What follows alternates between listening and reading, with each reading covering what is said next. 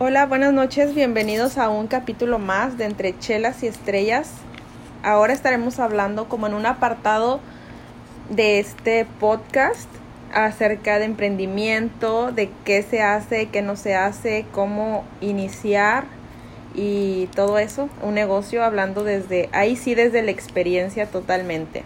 Conmigo está hoy mi esposo, me acompaña mi esposo desde hoy en adelante. Buenas noches.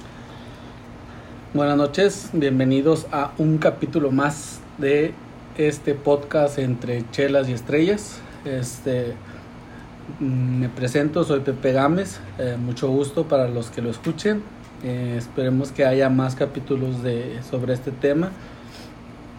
Y pues vamos, vamos a, vamos a hablar sobre emprendimiento, sobre una historia chistosa que ahora nos da risa o simplemente la veo como una historia más dentro de las cosas que he emprendido. Como una anécdota. Como una anécdota. Pero en ese momento fue cruel, ¿verdad? Sí, se vivió feo porque eran sueños que se frustraron por obligaciones. Es como yo lo veo. Tenías una obligación y se vio como frustrada por pues por un sueño que a veces se le da prioridad a las obligaciones porque es lo que deja como dicen, primero lo que deja y después lo que apendeja. Pero en este caso no iba a ser lo que apendeja. No, pero lo ves así cuando no está forjado y cuando no está hecho, tiendes a no darle la credibilidad, como lo que me decías la vez pasada de lo de las gorras, por ejemplo, de que de principio hay sí, como no, jajaja, ja, ja, y luego cuando ya te ven centrado y haciendo las cosas, que eso es muy real, ya todos de que, ay, ¿y cómo lo está haciendo? Y ahora sí yo te ayudo, y ahora sí yo te compro, y ahora sí. Entonces, al principio era, pues sí, era lo que apendeja, porque es como que, ay, sí, Pepe, como digas. Un, proyecto más de Pepe. Sí, una, no, pero eso era cuando recién empezabas, entonces no era como un proyecto más. este sí era como. Bueno, pues sí, había hecho muchos, he hecho muchos proyectos, o sea, he vendido. Ah, bueno, ahí ya había sido lo de las playeras, lo de Street Cuisine. Ah, ya, había estado esa, ajá. Y he vendido, antes de eso existió Q Burritos, que después, muchos años después, eh, lo hice, ya cuando estuve establemente económica, económicamente ya estaba bien, volví a hacer este Q Burritos. Este, bueno, pero esa historia, pues sí, creo que fue como, como no, no, no, nadie me creía que podía poner un restaurante, yo tampoco me la creía, este, y salió la oportunidad de, de que como nunca me ha dado miedo, como, como para contextualizar la historia, estamos en una ciudad, en un país que no es el nuestro, entonces eh, las cosas como los mexicanos las tienen que hacer son diferentes a como un ciudadano americano las hace. Para empezar, hay trabas desde el principio, pues desde la nacionalidad, desde los permisos, desde todo eso. Luego nos dimos cuenta que eso es que mentira. eso es mentira. Pero las trabas sí existen, o sea, como quiera, de cierta manera existen cuando no hay información. Sí, pero nos dimos cuenta que no necesitas ser ciudadano americano para, para, abrir, un, para abrir un negocio en, en Estados Unidos. Este, pero lo, lo, aprendimos después como muchas cosas de que no te debes de acercar a migración o no debes de ir fuerte o no debes o siempre debes de tener miedo si ves a un policía. Todo esto siempre son mitos de, de personas que, que las, son las primeras con las que te conectas y te dicen esto, esto, esto y cuando tú van pasando los años, pues te vas dando cuenta que es mentira, ¿verdad? Que puedes vivir normal.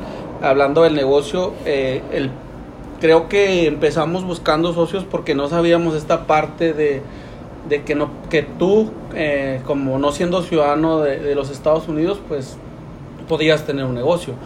Y si siempre he sido como que muy aventado a decir, ah, déjame lo intento, déjame buscar un socio para poner esto. De esa etapa para acá, ¿no? Sí o sea, de, de, ese, de esta historia chistosa o, cruel o como lo quieran ver, creo que de ahí explotó el, el, yo de decir, voy a preguntarle a todos que si quieren ser mis socios y tengo muchas ideas y a ver quién, quién capea.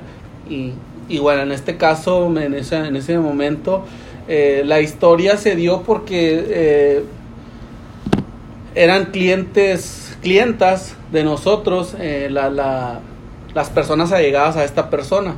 Este, eran clientes muy, muy frecuentes míos. Este, entonces, ellos me contactan con esa persona, yo le digo que te van a hacer por un restaurante, que tengo una idea, como tú lo dices, era como un juego, como decir, ay, Pepe otra vez este, está queriendo hacer algo. Y mucha gente así lo vio, como que, ay, a ver qué. Porque yo tenía un trabajo estable, estaba trabajando para, para alguien y era un trabajo muy bueno en el que ya había escalado, yo creo que de, todo lo que he estado aquí en Estados Unidos. Ese era tu máximo, como que el tope, el tope para nosotros supuestamente era ese, llegar a ser un jefe en, en el ámbito en el que te desenvuelves. En, en, en, la cuestión de todo, o sea, ya era jefe por sí, como título chef ejecutivo de, de ese restaurante, yo me encargaba de pagar horarios, eh, las cosas de las compras, eh, los menús, yo hice menú, yo hice el menú. O sea, era la primera vez que creaba un menú de, de mí, mío, mío de mí, que todavía está en ese restaurante. Y era, pues para mí era, ya llegué hasta, hasta, donde, hasta donde pude y no, no sabía que existía. Siempre hay un más, ¿verdad? Siempre hay un tope en cualquier empresa, siempre hay un tope en todo lo que hagas, pero siempre existe algo más allá. Y pienso que, que ese restaurante dije, no, pues ¿por qué me voy a salir? Si aquí lo tengo todo. Se me ocurrió hacer un disque menú de mariscos, este, y, y luego le pusimos, escogimos nombres, estuvimos jugando tú y yo con los nombres. ¿A cuál? ¿De cuál? De Cayo de Pero eso fue después. Eso fue después. Este, este negocio que tenías en mente, el que llevaste a... No, porque se lo presenté como callo de hacha al señor. ¿Sí? Sí, ya acuérdate que hice una hoja así como grande, de un papel muy bonito. Este, bueno, de estas personas, mis clientes, clientas mías, que era la esposa del señor y su cuñada, me presentan con, con él, ¿verdad? Yo le hablo a la cuñada y le digo, oiga, este, fíjate que quiero poner un restaurante, eh, no tiene alguien que, que quisiera. que quisiera poner algo. Me acuerdo que porque en ese entonces yo veía a mis clientes y veía en qué tipo de círculos se, se rodeaban. Y, yo empecé a ver eso, eh, qué, qué, tipo de gente se rodea con quién, eh, qué tipo de gente puedo hablarle de esto, con qué tipo de gente puedo hablar de otra cosa. y yo me di cuenta que esa persona pues estaba eh, conectada. conectada con personas que tal vez pudiesen ayudarme, ¿verdad? En un futuro. Y de puras, este, pues de puras que, de pura chingadera. De pura casualidad. De casualidad le dije, oiga, este, traigo un proyecto, eh, no, no, no sé si tenga alguien conocido o usted no le quisiera entrar. Eh, conmigo y, es un proyecto de mariscos, está, es innovador, no existe en Laredo, este, es, es, muy fuera de lo común, que para los que conozcan Cayo de Hacha o los que conocieron Cayo de Hacha de los principios, perdón, este era muy innovador. mis platos no existían en, Laredo. No, todavía no llegaban. Y de ahí surgió un antes y un después de cómo manejar una tostada, un taco porque digan lo que digan, no existía ese tipo de... Aquí en la ciudad. En la ciudad no, en la ciudad no. O sea, yo obviamente me inspiré en otras ciudades, que la principal fue Tijuana, pero en la ciudad fue un de Pepe Gámez haciendo caída hacha para estos años, se, entró una partida de... Un parteaguas. Fusión de, platos. Sí. Que ahorita ya mucha gente los tiene, ya, ya, ya es muy común. Ya es un menú de, de, que a fuerza si manejas mariscos vas a manejarlos este tal cual. Existen, existen restaurantes muy clásicos y Creo que no lo han intentado. Pero sí, sí de ahí fue un, romper la línea. Y yo veo mis platos de callo de hacha de, que le mostramos al señor o con los que empecé y la verdad no se parecen a, como cocino ahorita. O sea, según yo estaban bien chingones los platos, pero era un mugrero de platos. Lo que pasaba era que no, eran combinaciones que no se veían en el aredo. El aredo se manejaba como todo lo frito. Sí. ¿Verdad? Pues es que es lo que gusta. Es la clásica comida como tejana en mariscos, así se usa todo, todo lo empanizado, lo bastoso, que se vea grande el plato, mucha comida, mucho arroz. Barato.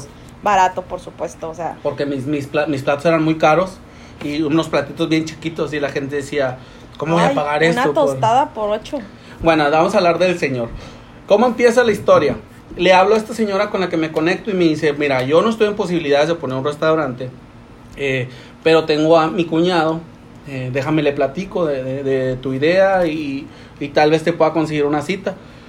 Entonces, pues la persona eh, le habla a su cuñado y, me pone una cita.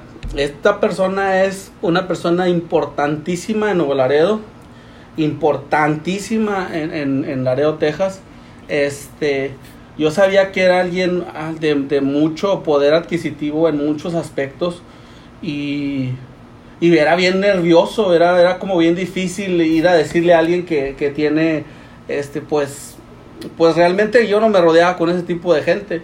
Trataba de involucrarme en Laredo con, con personas, este, eh, como de empresas o empresarios, pero fue muy difícil. No, y de principio, o sea, de ahí en ese momento nada más conocíamos a los clientes, o sea, no, no teníamos amistad, no éramos más allá de los clientes, era cliente proveedor, por decir, este, cliente proveedor y ya. Entonces, como involucrarte en ese mundo, hablando de negocios con un hombre tan importante, pues sí era difícil obviamente no, no eres tú y de un principio vas con la persona y nada más se le dice tal cual eres, no, o sea, hay que aprender a hacer una negociación y eso es difícil. Tenía que 25 años, por ahí, 26 años cuando, cuando fui con la...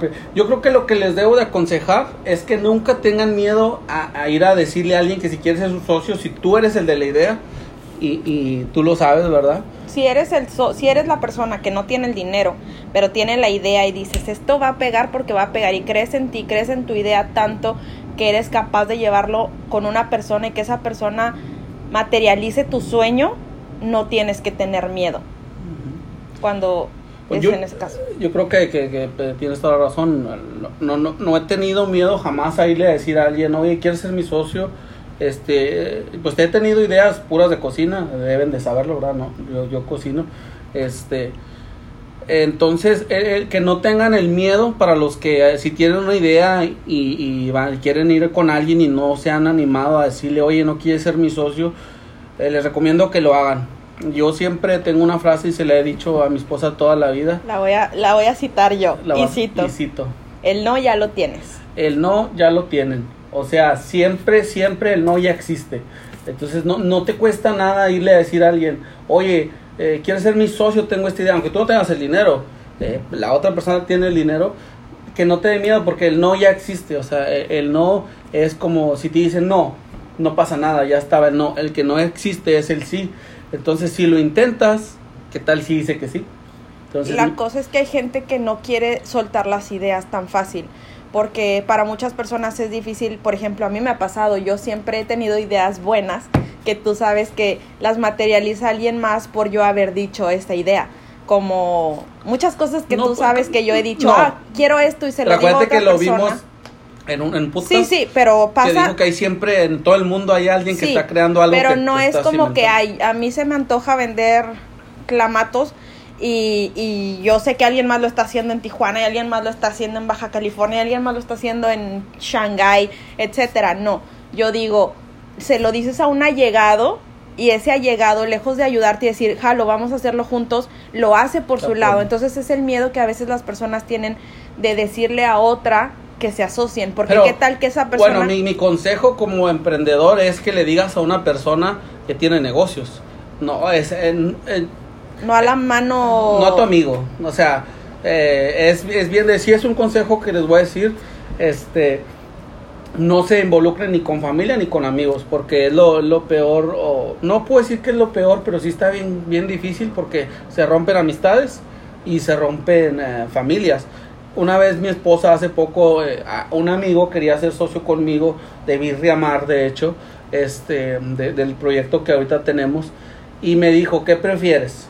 Este, a un amigo o a un socio. Y en ese momento dije, ¿sabes qué? Tienes razón, o sea, prefiero conservar a mi amigo que tener un socio. A pesar de que después me asocié con un amigo, un muy buen amigo, pero este sabía del tema. El primer amigo que me que quería ser mi socio no estaba conectado con la cocina, no tenía nada entonces eh, por eso me dijiste, ¿qué prefieres? ¿Un amigo o un socio? Porque lo vas a terminar perdiendo. Las sociedades es como un matrimonio. Ustedes saben que en el matrimonio siempre hay pleitos.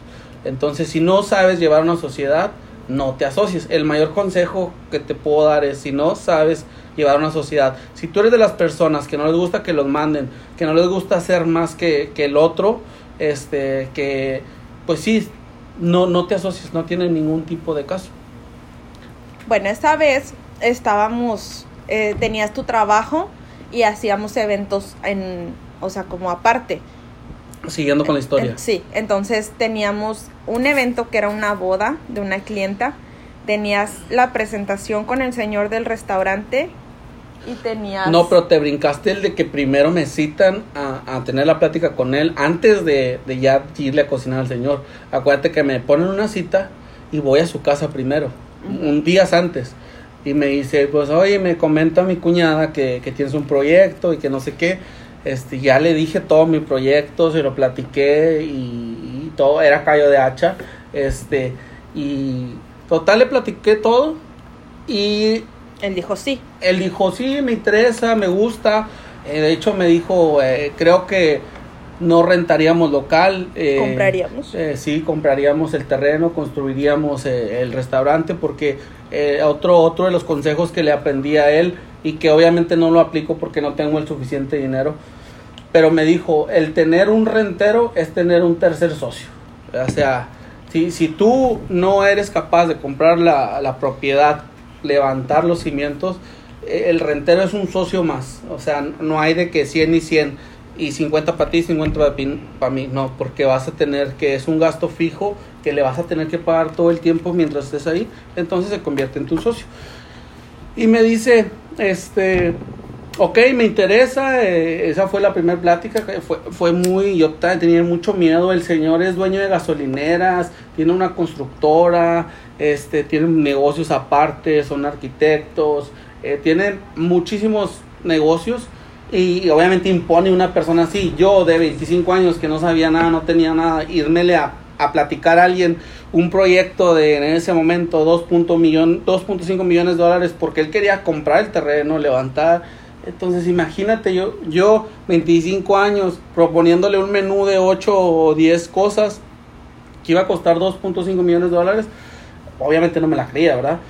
Y me dice que sí, y que él va a construir, y me dijo, no, vamos a poner un bar y todo, y vamos a poner una laguna, tengo unos terrenos, me la platicó bien bonito, acuérdate. Sí. Y, y, para que parezca que estás en el mar, este, una palapa y todo bien padre. Yo me acuerdo que ese día salí soñado, ¿te acuerdas que llegué a la casa? Y vamos a ver el terreno que él te había platicado como dos veces a la semana. Sí, me, me dice ese día de, de la primera junta, me dice, es más, mi hijo es el encargado de, de, todos los terrenos porque tienen constructora.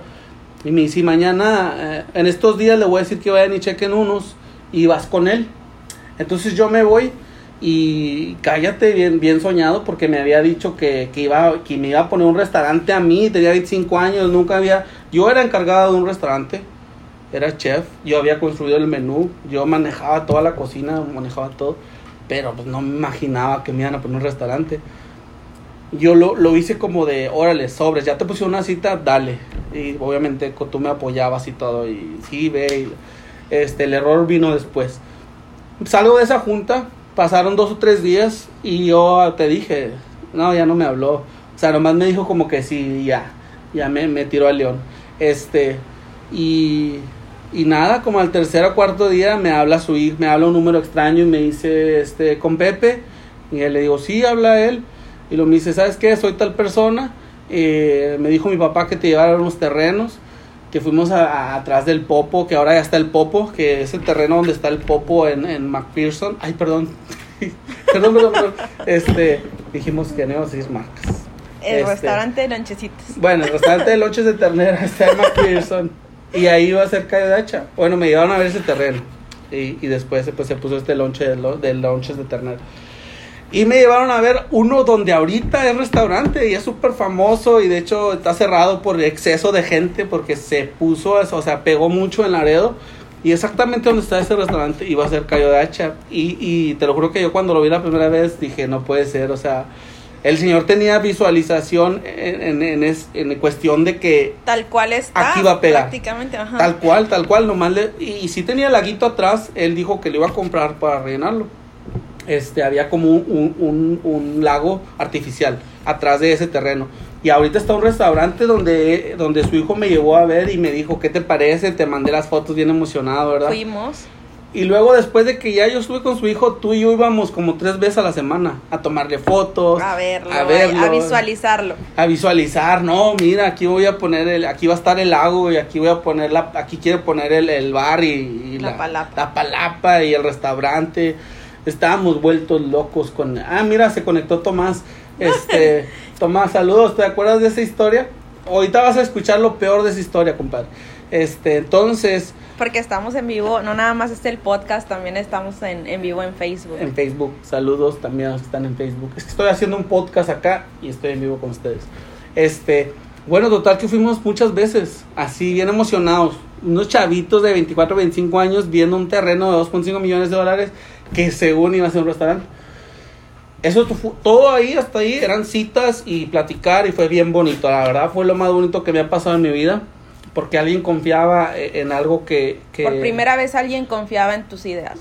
Y, y, desde ahí nunca tuve más miedo en decirle a alguien que si quería ser mi socio y todo de, a partir de ahí ha sido muy fácil. Pero después... Ya después empieza eso de, lo que estabas platicando. Los que hicimos nos ambicionamos. Éramos personas que vivían al día. ¿Estás de acuerdo? Hasta la fecha. Falta así otra vez. Pero entonces tenías el trabajo, teníamos un evento por cumplir y teníamos teníamos la cita. ¿Qué sea fue la segunda, segunda cita? Ya cuando él te dice, me muestras el menú, va a haber una fiesta, vamos a estar mi familia para que lo, lo vean, para que lo prueben y pues yo también probarlo porque él no lo había probado, solamente lo había escuchado. No, escuchado. Entonces ya te dice, va, me lo haces en mi fiesta, me lo traes a X hora. ¿Qué hora era? Pon tu 8. Ah, bueno, me hice, me cita a las 6 de la tarde. Me hice las seis, me cita a las 6 de la tarde y el evento quería que le sirviera la cena a las 8 de la noche. Muy pendientes a las 50 personas que están en vivo. Este, esto es lo que no se debe hacer. Cuando vas con alguien, le muestras un proyecto y tú te crees Juan Camaney y quieres... tu equipo. Y sí, tu equipo, que era mi compadre Tomás, y, y quieres hacerla como que sabes muy bueno en ese momento me cayó un evento, una boda. Ese, ese día. Tenía una boda, tenía mi trabajo, este, que era chef, y era el chef de un restaurante, era encargado de todo, entonces, pues quieran o no, tenía que estar concentrado en mi trabajo, porque en ese momento era el que me daba dinero constante. Eh, otro consejo es nunca tengan miedo de dejar su cheque, este, que es su cheque fijo. Nunca tengan miedo de dejar su cheque fijo porque cuando dejas de tener miedo a ese cheque fijo es cuando puedes llegar a las estrellas sin darte cuenta. Este, no te, que no te dé miedo de decir, chinga, es que aquí gano mis 200, 500 o 600 o 1000 dólares por semana. Puedes ganar más y a mí me pasó. Entonces, eh, me cita a las 6 de la tarde. La boda era a las 10 de la noche. 8. La boda era a las 8 de la noche y pues yo salía del trabajo a las 9 de la noche. Este, yo, trabajaba de 9 a 9. Pero ese día ibas a salir a las 5. Eh, no iba a salir. Yo me iba a salir porque tenía compromiso en la boda y con este señor que, iba a, a, solventar mi proyecto. Entonces al señor Pepe Gámez se le ocurre hacer la boda, aceptar la boda, aceptar trabajar hasta las 9 de la noche y aparte decirle que sí al señor. Mi solución creo que fue traer a un cocinero saltillo, a un chef amigo mío, compadre. Y este, pues dije, no, pues somos dos. Mi esposa siempre ha trabajado conmigo y ella, ella dije, ella, ella va a hacer la, la boda. Eran pechugas rellenas de chipotle para los que las han probado, ¿verdad? No sé cuántas eran. ¿Cuántas eran 50. 50 pechugas rellenas. No, 100. como 150. Era una boda. Sí, bueno, eran muchas. Sí, eran bastantes. Eran como 150 pechugas este, para la boda y luego yo tenía el compromiso con el empresario a las 6 de la tarde, que era un menú de 10 platos. Este que yo dije, me la viento de volada, son 10 platos, es, es una muestra para que ahí piquen y todo. Y aparte tenía mi trabajo. Entonces, el, el chef que traje de Saltillo, Coahuila, México, llegó como a las 11 o 12 del mediodía y dije, es temprano, o sea, y todavía se me ocurrió a esa hora ir a hacer todas las compras a las 12. Y yo entré a trabajar a la 1 o 2 por ahí este, hice las compras del empresario, hice las compras de las pechugas. Y yo le dije al chef que llegó de México, pues tú, tú hazte el evento y yo empiezo a, a filetear pechugas para que mi esposa las, las rellene y las ponga a hornear y mi hermano y les hago las cremas y todo eso. Pues la boda, ¿qué tal salió? Excelente. Excelente, la India Yuredia. La boda salió excelente. Excelente la boda, todo bien, obviamente porque yo la estaba manejando. Entonces salió todo bien.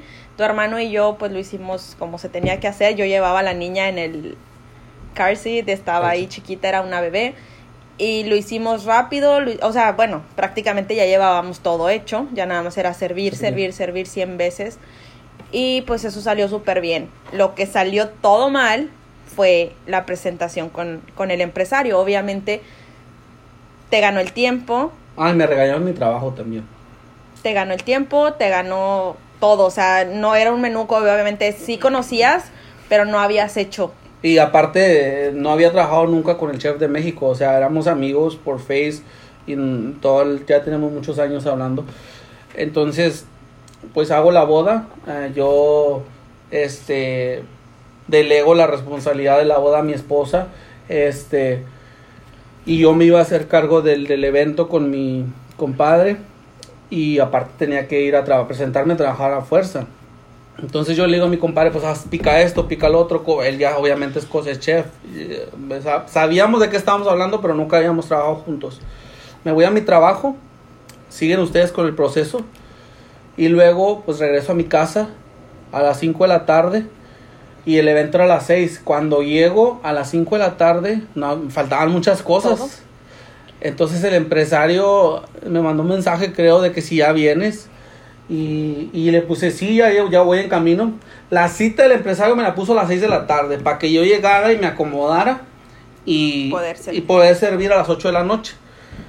Entonces, nunca hagan esto, nunca se comprometan a hacer tres cosas el mismo día, porque, y menos si estás hablando de que alguien probablemente vaya a, ponerte un restaurante, o sea, es lo más estúpido que pude haber hecho en mi vida.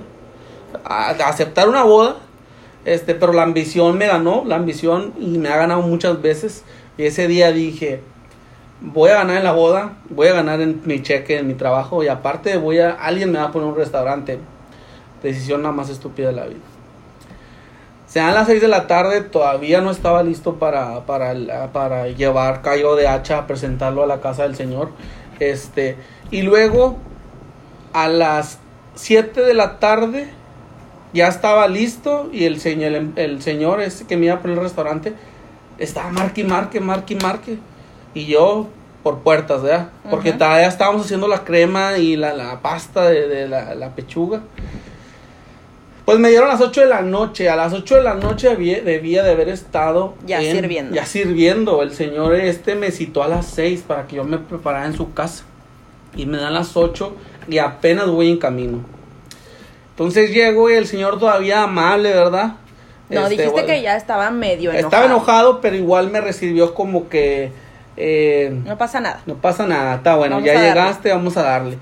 Llegué yo, pensé que iba a cocinar rápido, pensé que llevaba yo todo preparado. Pues no es cierto. No llevaba nada, no estaba listo, andaba hecho bolas con el chef de Saltillo.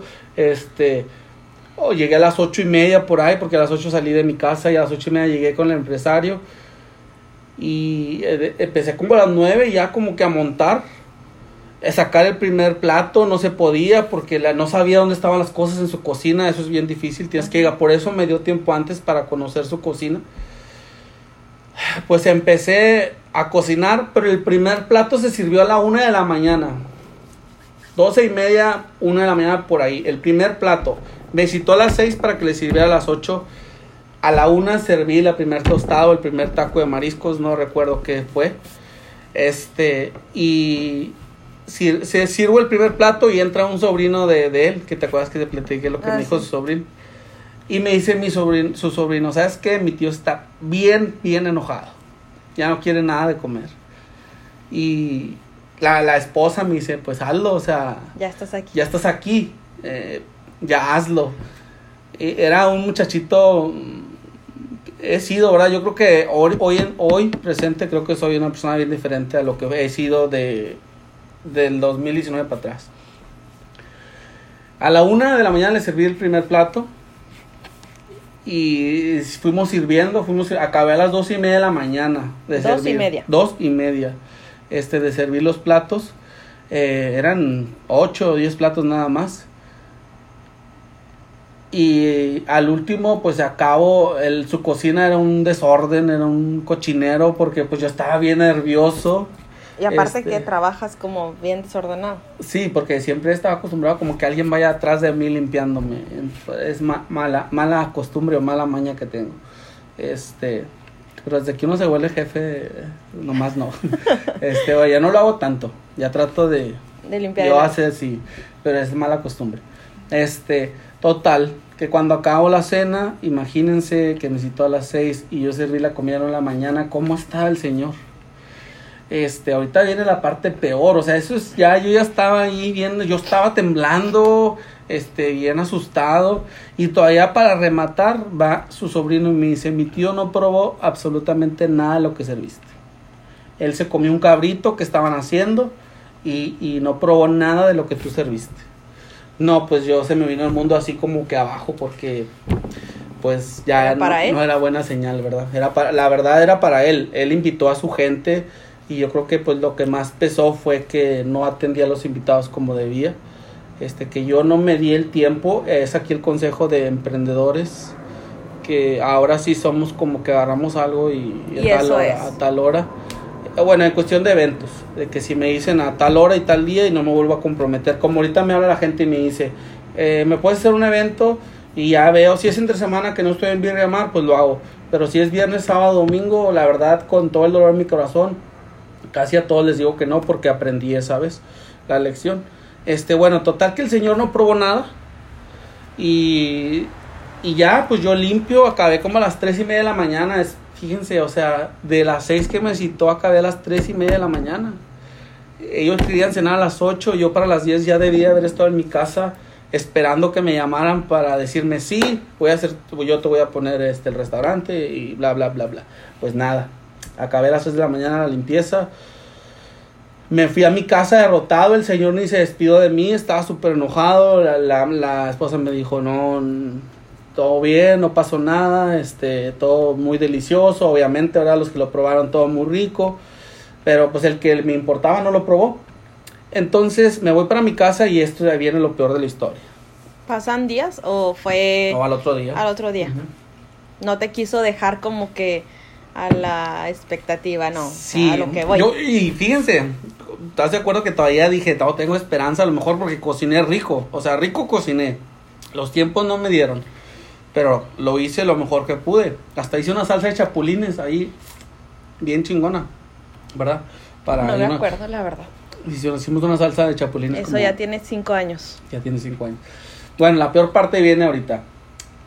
Al otro día, yo dije, no, pues igual y me habla porque cociné bien.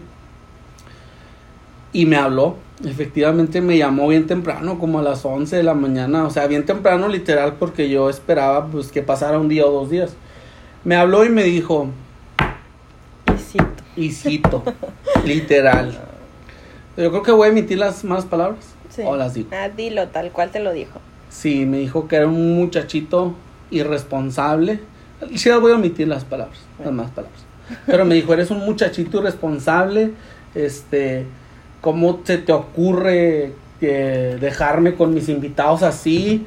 Este, eres, eh, no sabes hacer un negocio, eres un este, inmaduro. Eh, me regañó y, y, yo estaba totalmente de acuerdo, me hizo llorar. Les voy a confesar que lloré ese día. Lloré mucho, no por, por el regaño, me regañó muy feo, pero creo que me regañó. Donde dolía. Me, sí, lo que me dijo me dolió mucho. O sea, las palabras que utilizó al otro día para regañarme me dieron en el cora. en el, entonces, yo creo que fue de frustración. Fue de frustración de decir, no manches, o sea, dejé una oportunidad bien grande por mi responsabilidad eh, y ambición de ganarle en todos lados y todavía pensar que podía ir a presentar un, proyecto. Y el Señor de verdad que me dijo hasta de lo que me iba a morir. No, estaba muy enojado, muy, muy enojado, muy, mucho enojado.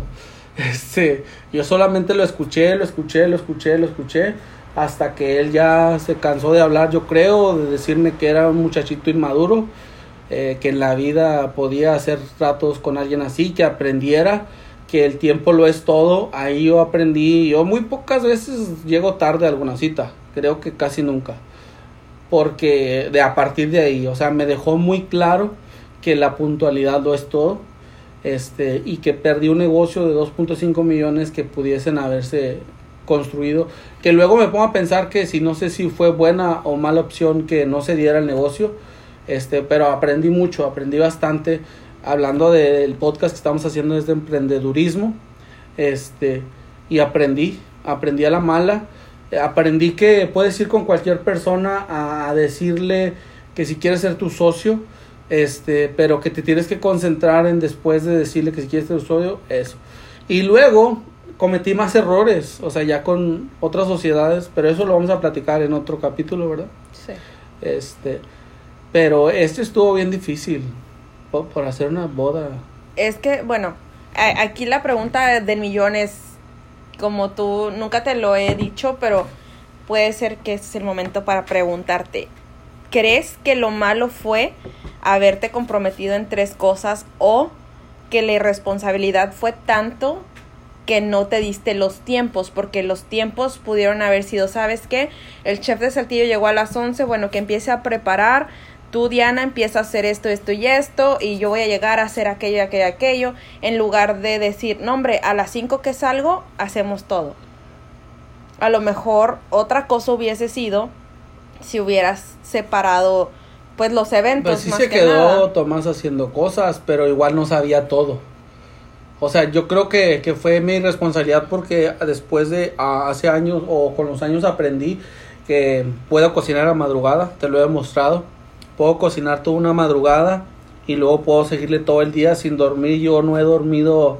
Bueno, pero eso como también lo aprendiste ya después con otros negocios.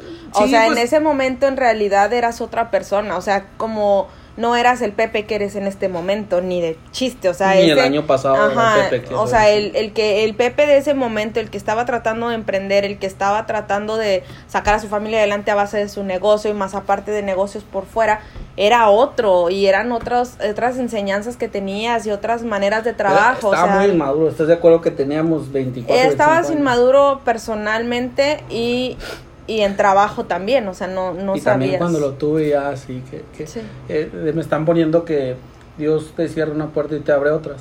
Y, y, me pasó, o sea, se cerró esa puerta. ¿Qué es lo que te dije? Y se abrió Probablemente. el callo que existió. Pero lamentablemente luego me equivoqué en otras cosas cuando Dios me abrió otra, puerta. Este, literal, he ido de error en, en error, pero puedo decir, sí me puedo considerar un empresario, pero no tan bueno. no, no, no, creo que he hecho las cosas bien, creo que tengo la, solo me falta este el enfoque, eh, la madre, mucha gente me dice que por qué abro tantos y cierro y abro y cierro. Y yo creo que les debo de contestar que solo he abierto Cayo de Hacha. Lo que fue después de Cayo de Hacha ya fue como un, pues de dentro de lo que iba sucediendo. Ahora, fui muy exitoso en Orange Pepper. ¿Estás de acuerdo que Orange Pepper sí lo llevé a un punto en el que ni yo me creía las ventas que tenía. Eh, ni siquiera nunca me imaginé tener tantos trabajadores, choferes, comprar carros para mi propio negocio que no nunca lo nunca pensé que lo necesitaría. O sea, pero literal mi negocio más fuerte fue Calle de Hacha, no anduve de aquí para allá, sino que se fueron como abriendo puertas y oportunidades que me dicen mucho que el que, que, mucho, abarca. poco aprieta, pero yo, yo estoy en contra porque si tú escuchas a un empresario dice que nunca tengas una sola entrada una sola entrada de dinero. Entonces yo yo me enfoco bastante en eso. Nunca tener una sola entrada de dinero. Siempre debes de tener varias así en un vendas palomitas y luego por el otro lado vende chicles uh, mueve la pancita por un dólar pero siempre que estés generando dinero para que eh, a, nosotros yo cuando cierro callo de a ver quiero hablar de ese tema en otro capítulo pero cuando cierro de callo de hacha o cuando me pasa ya todo lo que pasó en Calle de Hacha, lo que haya pasado y me quedo sin nada, para mí fue muy difícil volver a, carburar y, y arrancar, ¿estás de acuerdo? O sea, te vas, te vas al limbo. O sea, no puedes salir de ahí. ¿Cuánto tiempo tardé? Bueno, pero de eso sí te, yo ya, de hablando ya de que va a ser en otro capítulo, pero, o sea, hablando de ese momento es como lo que yo siempre te explicaba. O sea, cuando llegas a un punto arriba, y vuelves a bajar es bien difícil pero eso ya es en cuestión personal de querer volver ir a donde estabas. Ya no ya no ya no te ves haciendo lo que hacías antes de emprender. Ya no te ves haciendo lavando platos, ya no, te vuelves, es, ya no es, pero no, es, no eres tú, en realidad es que sabes que eres capaz de más. No es ni ego, ni siquiera es ego, es yo ya soy, ya sé que soy capaz. No, e, ego no es porque les he de confesar que lavo platos, trapeo, barro, o yo construyo, por ejemplo, hoy, eh, hoy, ayer y hoy estuvimos construyendo un patio, ahí, ha hecho a mano que nos ha, siempre, nada más hemos tenido un socio que nos puso todo en la mano y le, lo defraudamos, pero casi todo, es la verdad. Sí. yo no puedo, no existe otra palabra. Este, lo defraudamos, pero o sea, antes y después de él, Defraudar, defraudar sería como fraude. Sí, o sea, como que él confiaba mucho en mí y, yo, yo me equivoqué, ni siquiera tú. Sí. Yo me equivoqué. Este, pero e, el antes y el después de esa persona que nos apoyó bastante, siempre lo hicimos tú todo y yo a mano. O sea, vamos a pintar nosotros, vamos a, construir mesas, vamos a, pegar esto a la pared. Nunca se nos ha cerrado el mundo como para que no tengo dinero. Eso nunca ha sido impedimento para, este, la prueba está en que ahorita Birria Mar se abrió, este, otra vez tocando una puerta y teniendo una idea que explotó en nuestra casa. En nuestra, en nuestra casa explota ese negocio y decido llevarlo más allá porque ya no estoy acostumbrado a, estar en mi casa, trabajando desde mi casa, este, ganando, lo, o sea, una vez a la semana. No digo que esté mal, porque lo, ustedes saben que vendo comida a domicilio, de repente hago eventos, pero eso es como de repente. Eh, estoy acostumbrado ya como que a hacer un evento. Ahorita traigo el negocio de, aprovechando comercial, traigo el negocio de las gorras. Este, estoy, estoy haciendo una marca de ropa.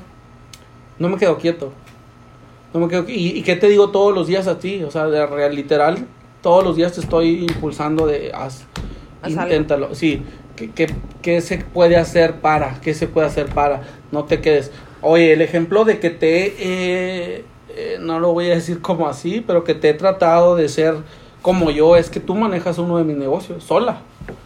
O sea, la gente no sabe, la gente, eh, para los que coman de Orange Pepper, para los que coman de Orange Pepper, que es un negocio que tenemos de dietas, yo no lo hago. O sea, ¿cuánto tiempo tengo sin hacer Orange Pepper? Como un año o dos. Como un año. De repente Pues en 2020. Yo creo que del 2020 no, no ha hecho... No, 2019.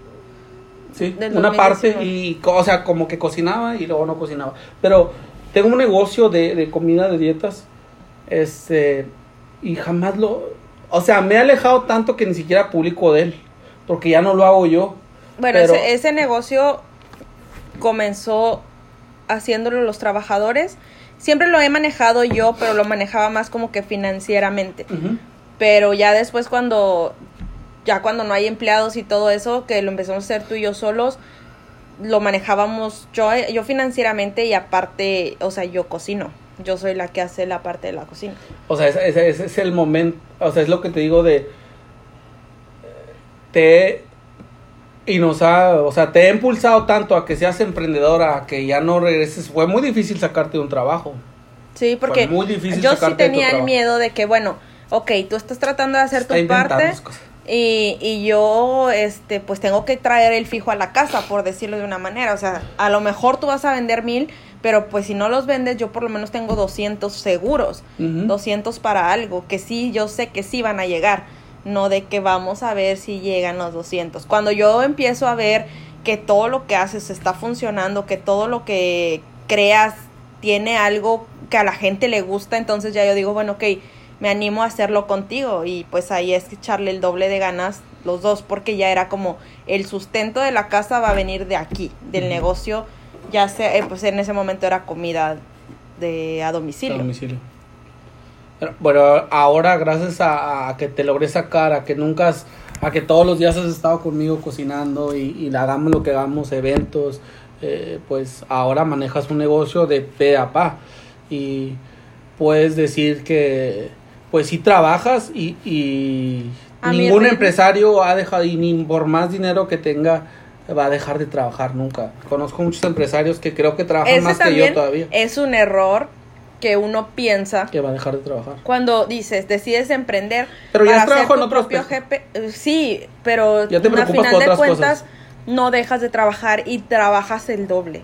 Sí trabajas el doble. A principio, los primeros años cuando tu negocio está arrancando, cuando estás viendo cómo va a funcionar, cuando estás creando un sistema de trabajo, es el doble de trabajo, el doble. Siempre.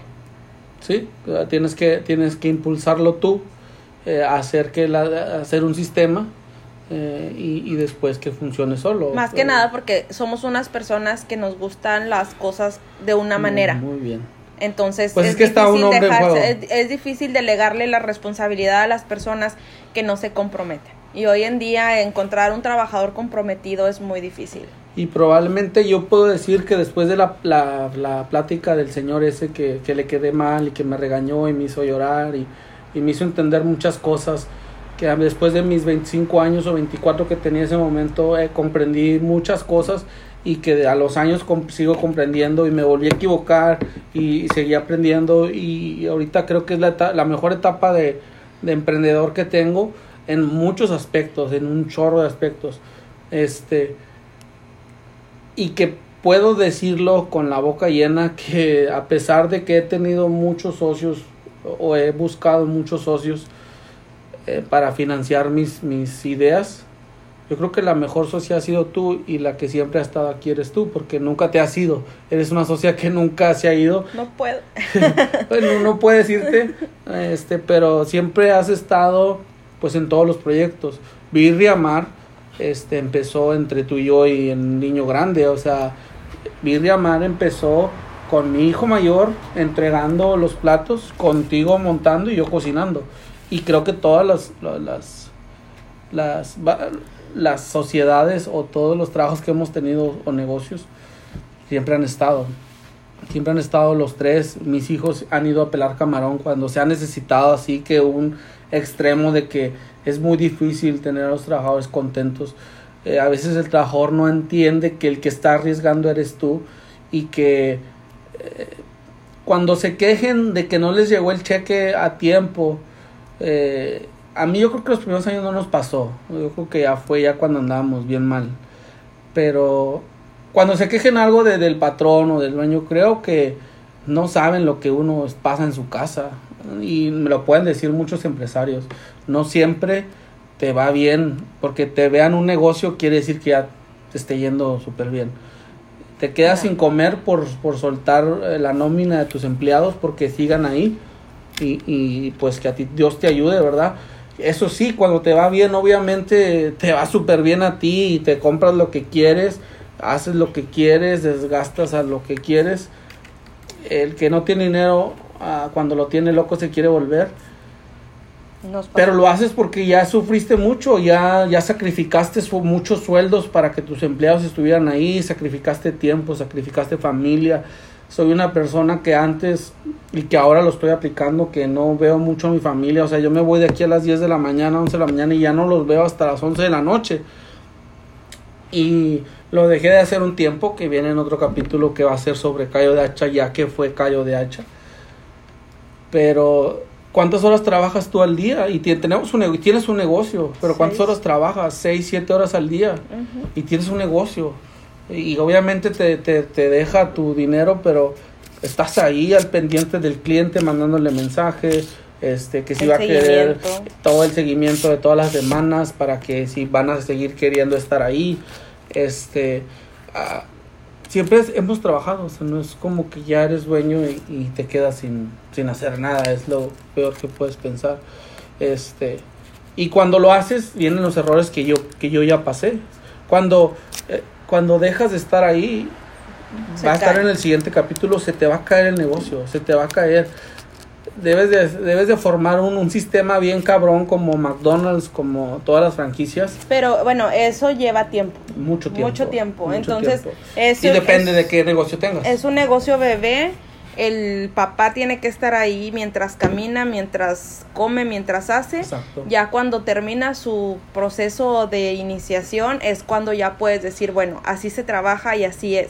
Entonces también tiene mucho que ver los empleados que duren contigo para que lleven ese seguimiento y tú no te tengas que volver a meter a decir, así se hace un cubierto, así se lleva una salsa, así se le trata al cliente. tiene que barrer, No, o sea, todo, todo hay que, hay que llevarlo el, o sea, el patrón hay que llevarlo de, de poquito en poquito. Entonces, a veces también el, el empleado se confunde y piensa que porque tú limpias una mesa, tienes que estar ahí.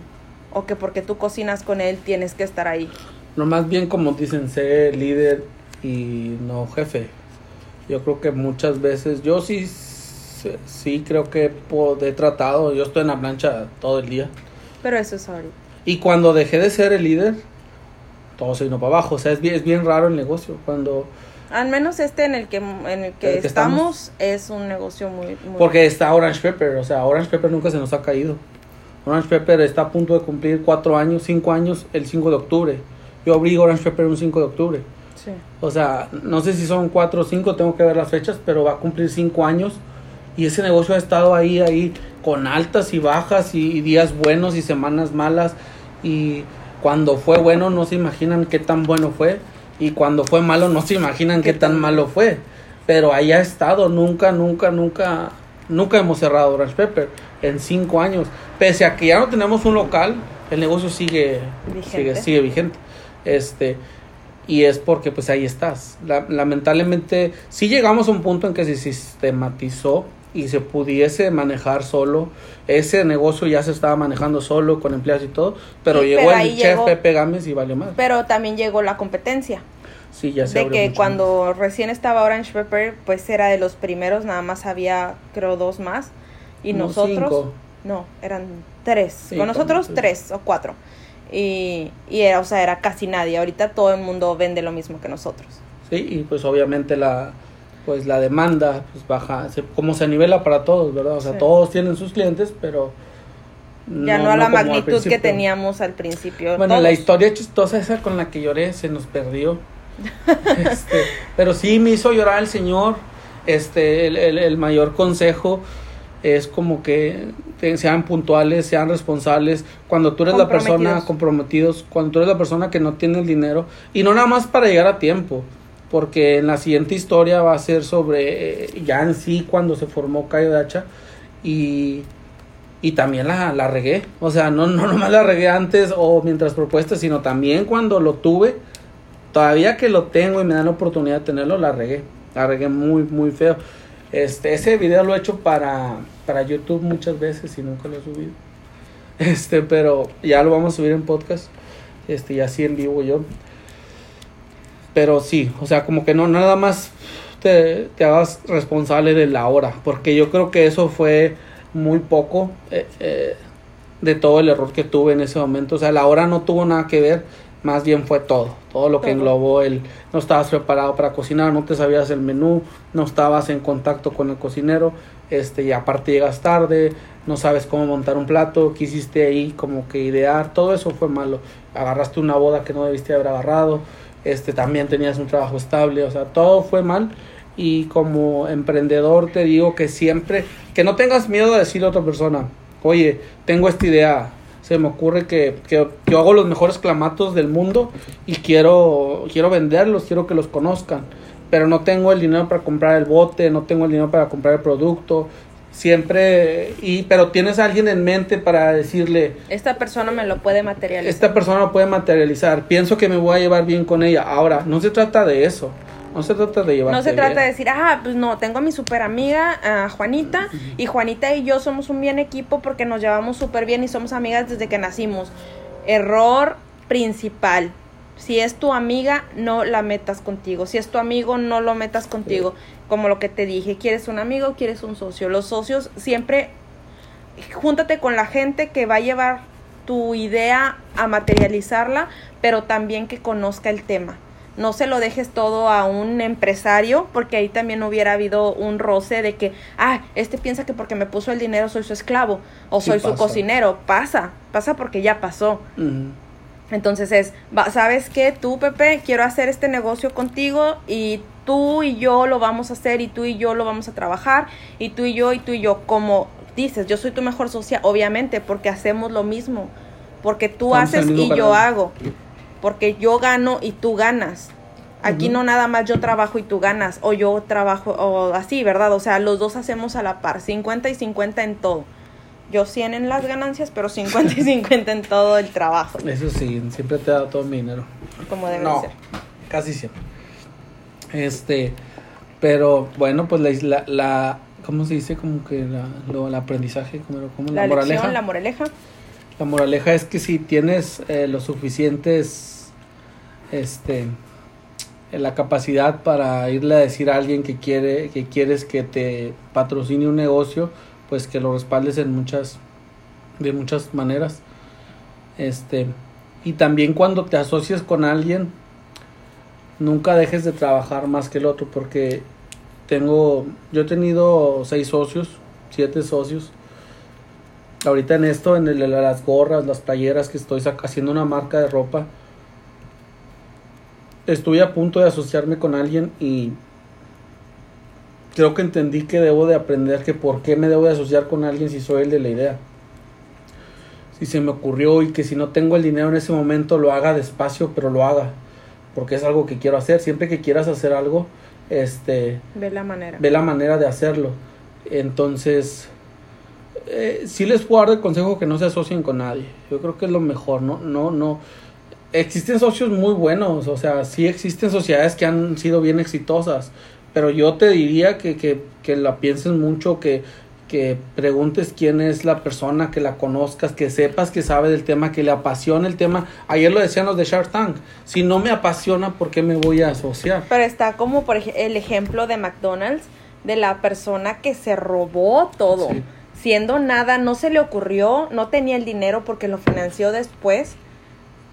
Nada más él se robó toda la idea y la trató de llevar más allá. Sí tenía toda la visualización, o sea, tenía más visión que los, que los creadores. Pero esa, crea Ahora, yo pienso que muchas de las veces tengo mucha visión.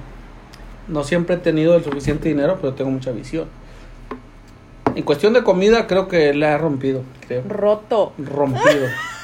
ah, sí, sí. No, pero sí se. No, sí se roto. Pero ¿cómo le vas a decir la roté? La rompí. La rompí. Pero dijiste la, rompí. La he roto. No se dice la he rotado. se dice la he roto.